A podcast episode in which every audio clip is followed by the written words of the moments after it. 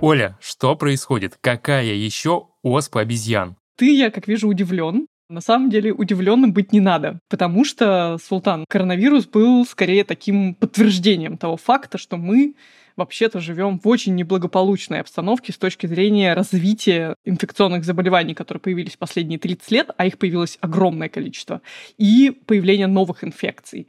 Поэтому я бы сказала, что не стоит удивляться тому, что оспа обезьян вышла из лесов Центральной Африки и сейчас гуляет по Европе и даже дошла уже до Австралии. Но и бояться, на мой взгляд, не стоит.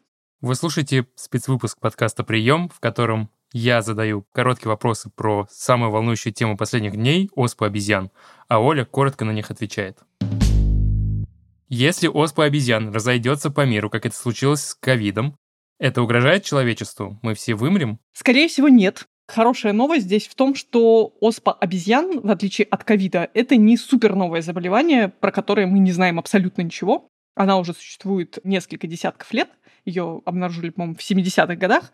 Тогда это были отдельные спорадические случаи заражения именно от обезьян и от других грызунов, но уже было несколько вспышек. Это тоже вирус, и точно так же, как коронавирус, он может немножко видоизменяться, но, судя по всему, по крайней мере, то, что мы сейчас видим, это видоизменение в сторону более и более легкого и менее-менее летального течения. То есть мы имеем дело сейчас не столько с каким-то новым суперврагом, сколько с тем, что один из наших старых врагов вышел немножко из-под контроля и сейчас ведет себя немного немного странно. Помимо того, что этот враг уже знакомый, если уж что-то человечество научилось побеждать из инфекционных заболеваний, то это натуральную оспу. Это значит, что у нас уже есть прививка, которая работает, как говорят сейчас, примерно в 60-80% от новой разновидности оспы. И это значит, что мы таким образом не попадем в ситуацию, как с коронавирусом, когда нам надо ждать как минимум полгода, а то и год до разработки вакцины. Еще одно свойство оспы обезьян в том, что больной человек, в отличие от человека, зараженного коронавирусом, он, в общем, не то чтобы очень склонен ходить повсюду и со всеми делиться этой инфекцией, потому что у нее есть четкие симптомы, и есть один главный такой симптом, это вот эта самая оспенная сыпь, ее очень хорошо заметно, и человек заразен становится только в тот момент, когда у него эта сыпь появляется, и заразен он ровно до того момента, как эта сыпь исчезнет. То есть вероятность того, что как было при коронавирусе, что зараженный человек будет ездить со всеми в автобусах или на самолетах, летать и всех заражать, она, скажем, не исключена, потому что, как сейчас мы видим, есть вспышка, и есть люди в разных странах, которые заразились друг от друга, но и назвать ее какой-то сверхвысокой нельзя, Поэтому, скорее всего, никакой пандемии не случится. Она для этого заболевания слишком приметное, а должно быть более скрыто протекающим. Ага, то есть как раньше люди косились на тех, кто кашлянет в публичном месте, теперь все будут коситься на людей с сыпью. Помимо сыпи, понимаешь, человек еще обычно страдает от высокой температуры и чувствует себя довольно плохо,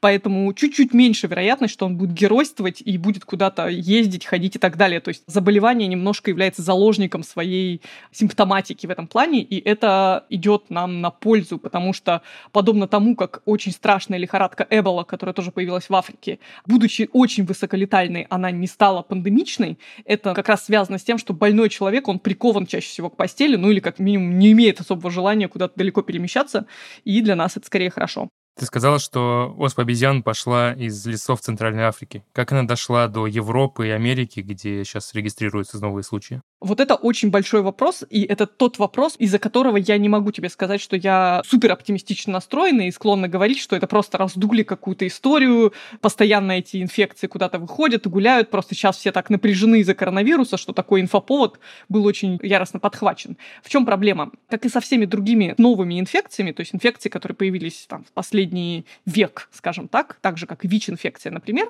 оспа обезьян пришла к нам от животных.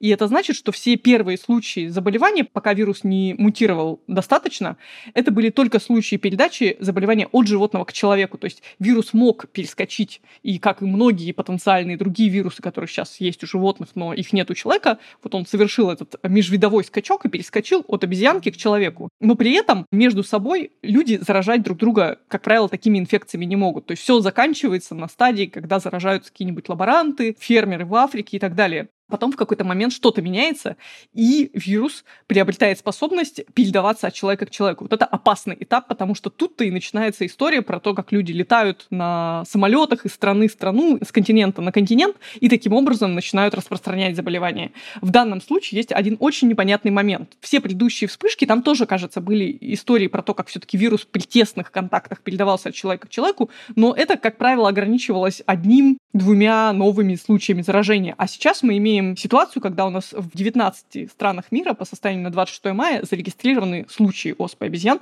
Эти страны очень далеко друг от друга расположены. И многие из этих людей вообще никогда не были в Африке, никогда не контактировали ни с какими животными, минимум не с переносчиками оспы обезьян. И очень сложно понять, как же так вышло, что они начали заражаться.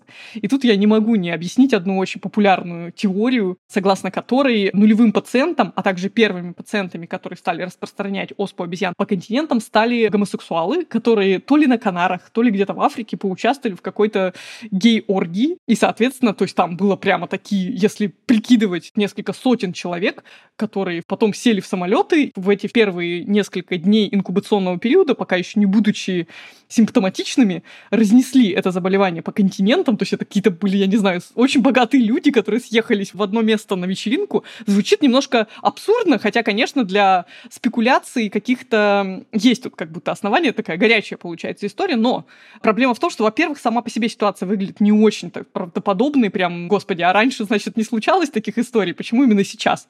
Во-вторых, есть среди заболевших женщины, и женщины, которые, опять же, никуда не выезжали из своих родных мест, и тут уже начинаются какие-то нескладушки. Короче говоря, проблема с оспой обезьян в том, что мы вот что-то тут пока не улавливаем. То есть у нее есть такое как бы число заразности. Сколько человек может заразить один человек? Это число сейчас, оно все-таки меньше единиц, то есть большинство вирусов погибают в тех людях, в которые они попали, люди благополучно выздоравливают. Я подчеркну, что пока нет ни одного летального случая в ходе этой вспышки. И вот из-за того, что мы не совсем можем четко назвать механизмы этого распространения, ситуация заслуживает внимания.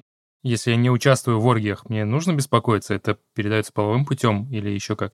Нет, в том-то и дело, что никакого полового, а тем более гомосексуально-полового пути передачи оспы обезьян нету. Вообще есть разные истории, как она передается от животных к человеку, но мы про это говорить не будем, потому что маловероятно, что мы поконтактируем с обезьяной, и, наверное, наши слушатели тоже постараются избежать таких контактов в ближайшие месяцы. Но если говорить о людях, то единственный способ передать инфекцию от одного человека к другому — это, в общем, поконтактировать с его вот этими самыми оспинками, вот этими прыщиками воспаленными. Это, например, например, возможно, если вы пользуетесь одним полотенцем или спите на одном постельном белье, ну или давай, чтобы уйти вообще от сексуальной тематики, если вы просто живете вместе и проводите вместе очень много времени каждый день. То есть ситуация, где вы просто в аэропорту проехали вместе в одном автобусе до самолета или обратно, сразу нет. Ситуация, где это ваш член семьи, и вы вообще понятия не имеете, что это заболевание, что в целом логично, оно не супер банальное. Ну и как-то почему-то вы не насторожились, когда он стал покрываться какими-то странными папулами, то есть вот этими пузырьками гнойными. Ну вот, короче говоря, в семейных условиях можно, но мне кажется, сейчас уже каждый из нас более-менее слышал про такое словосочетание, как оспа обезьян, и, наверное, он обратит внимание на то, что один из его домочадцев стал выглядеть как-то странно. Поэтому я думаю, что случайно подхватить ее точно нельзя. Насколько ковид и все эти приключения, которые с нами случились за последние два года, подготовили человечество к подобным штукам? Мы не боимся, потому что ковид нас приучил к тому, что мы можем быстро начать носить маски, не знаю, избегать друг друга и колоться вакцинами, или все это неприменимо к оспе обезьян? Я думаю, что применимо. И ковид был в этом плане неплохой тренировкой, как минимум такой тренировкой ментальной. Не потому, что мы такие сейчас все прям, если нас среди ночи разбудить, там перечислить все способы заражения, все способы защиты, состав любой из существующих ныне вакцин и так далее. Нет, конечно. Но он, безусловно, внезапно перенаправил внимание человечества с каких-то внутренних проблем на одну большую общую проблему. Эта проблема называется новые инфекции, которые вообще-то, как я уже сказала, в большом количестве появляются, и нет никаких оснований считать, что от того, что у нас случился коронавирус, теперь-то в ближайшие 10 лет мы будем жить спокойно. То есть инфекциям друг на друга пофигу. От того, что одна из них сейчас чуть ли не перезаразила весь мир и убила довольно много человек, и это еще не значит, что вторая подождет 10 лет, такой как бы на джентльменском расстоянии придет. Они могут идти волнами с абсолютно любой частотой. Ну, единственное, что если в процессе пандемии мы, собственно, изолировались, перестали летать самолеты и так далее, соответственно, мы поотрезали и для новых других инфекций тоже пути распространения. В этом смысле я бы сказала, что да, коронавирус заставил медицинские службы понять, как экстренно работать в режиме чрезвычайной ситуации, как быстро синтезировать какие-то тест-системы. И в каком-то смысле вот сейчас обезьяне ОСПА — это такая проверка на бдительность. Точно ли вы запомнили? Потому что уже сейчас, конечно же, там ВОЗ не стал дожидаться первого случая смерти от оспы обезьян, чтобы тут же собрать экстренное заседание. Куча стран быстренько залезли в свои биолаборатории и проверили, как у них там запасы вакцины от натуральной оспы.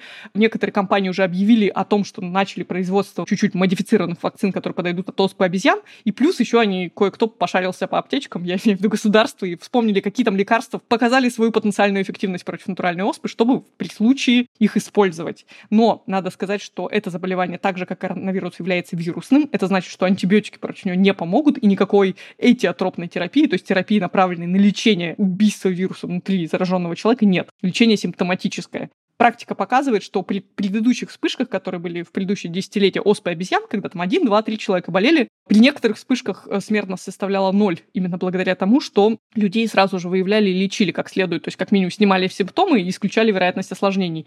Но были случаи, когда оспа обезьян локализована была исключительно в Африке и там в какой-нибудь бедной деревне, где вообще нет никакой медицинской помощи, вот там все было плохо, ну и смертность иногда достигала до 10%. Почему мы обращаем внимание сейчас на оспу обезьян? Вот ты говоришь, ВОЗ созвал заседание. Мы, как общество, напуганы ковидом, поэтому так болезненно относимся к следующей вспышке, даже если это несколько десятков человек? Или есть еще какая-то подоплека, о которой надо думать? Есть две стороны в этой проблеме со всеми инфекциями. Вопрос, откуда же их так много появилось? Почему, в принципе, какие-то странные названия, вообще ВИЧ-инфекция, лихорадка Эбола, лихорадка Зика, лихорадка Западного Нила, что это вообще все такое, откуда оно взялось и упало на плечи человечества, почему его раньше не было в предыдущие столетия. Ну, во-первых, надо сказать, что было, и даже та же самая холера, про которую мы все слышали, она появилась не тысячи лет назад, не при фараонах египетских, она появилась примерно 300 лет назад, когда осваивали Индию. То есть во многом развитие новых инфекционных заболеваний связано с такой пассионарной деятельностью человечества, с тем, что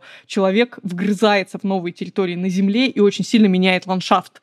Почему все происходит в Африке? Массивная вырубка лесов заставляет людей контактировать с животными. Это, знаешь, как в сказках Толкина, как мы пробудили древнее зло, мы забурились в глубокие пещеры, где оно пряталось, и мы не знали вообще его существования. Вот здесь примерно то же самое. Какие-то летучие мыши, сидящие в глубинах каких-то африканских пещер, они теперь вынуждены добывать себе пищу в непосредственной близости от жилья человека, хотя раньше мы вообще жили с ними практически как будто на разных планетах.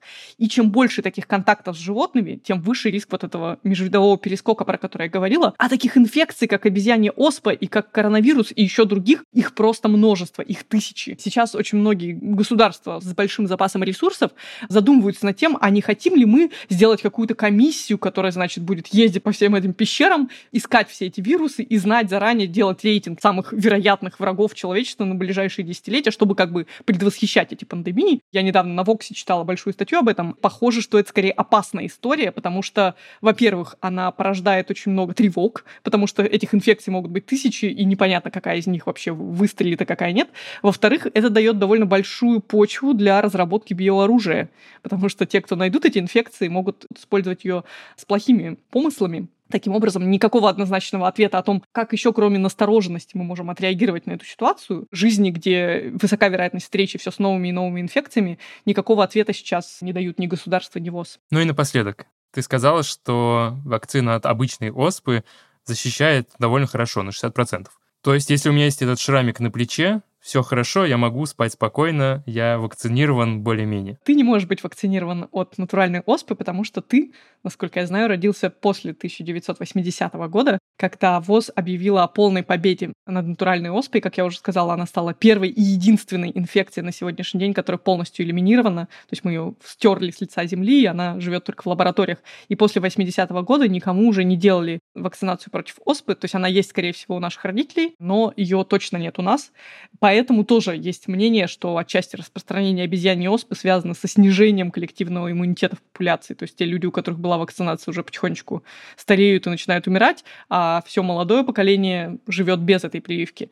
Но ситуация сейчас еще далеко не паническая, и не нужно нервничать. Минздрав России, так же как Минздрав всех других стран, не говорят о необходимости срочно расчехлить вакцины и всех вакцинировать, потому что случаев так мало, что вероятность того, что заболевание перетечет в пандемию, нет, скорее всего. Это просто просто будет нам еще одним предупреждением о том, что все инфекции живут вокруг нас и, возможно, захотят с нами сразиться за звание царя природы.